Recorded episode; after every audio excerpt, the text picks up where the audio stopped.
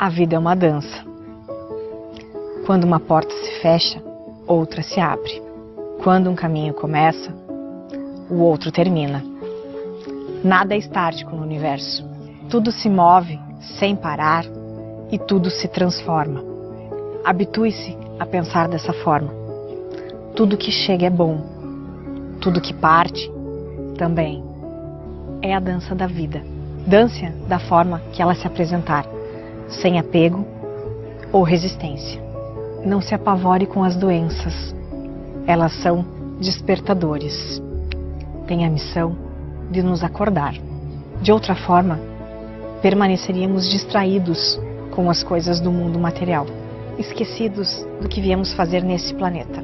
O universo nos mandou aqui para coisas muito mais importantes do que comer, dormir ou pagar contas. Viemos para realizar o divino em nós. Toda inércia é um desserviço à obra divina. Há um mundo a ser transformado e o seu papel é deixá-lo melhor do que você o encontrou. Recursos para isso você tem. Só falta a vontade de servir a Deus, servindo aos homens. Não diga que as pessoas são difíceis e que a convivência entre os seres humanos é impossível. Todos estão se esforçando para cumprir bem a missão que lhes foi confiada. Se você já anda mais firme, tenha paciência com os seus companheiros de jornada.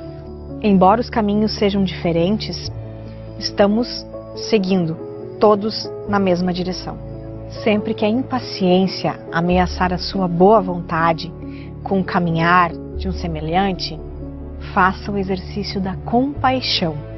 Vai ajudá-lo a perceber que, na verdade, ninguém está querendo atrapalhar seu caminho, nem querendo lhe fazer nenhum mal. Está apenas tentando ser feliz, assim como você. Quando nos colocamos no lugar do outro, algo muito mágico acontece dentro de nós.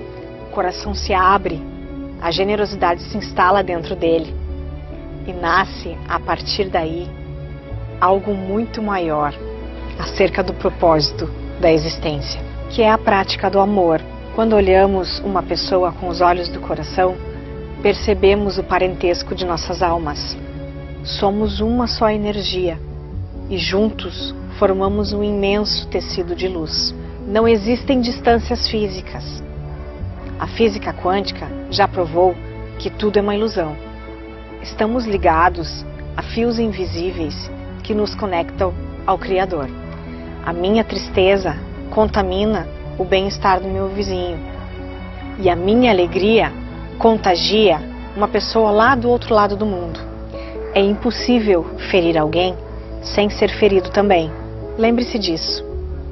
O exercício diário da compaixão nos torna seres humanos de primeira classe.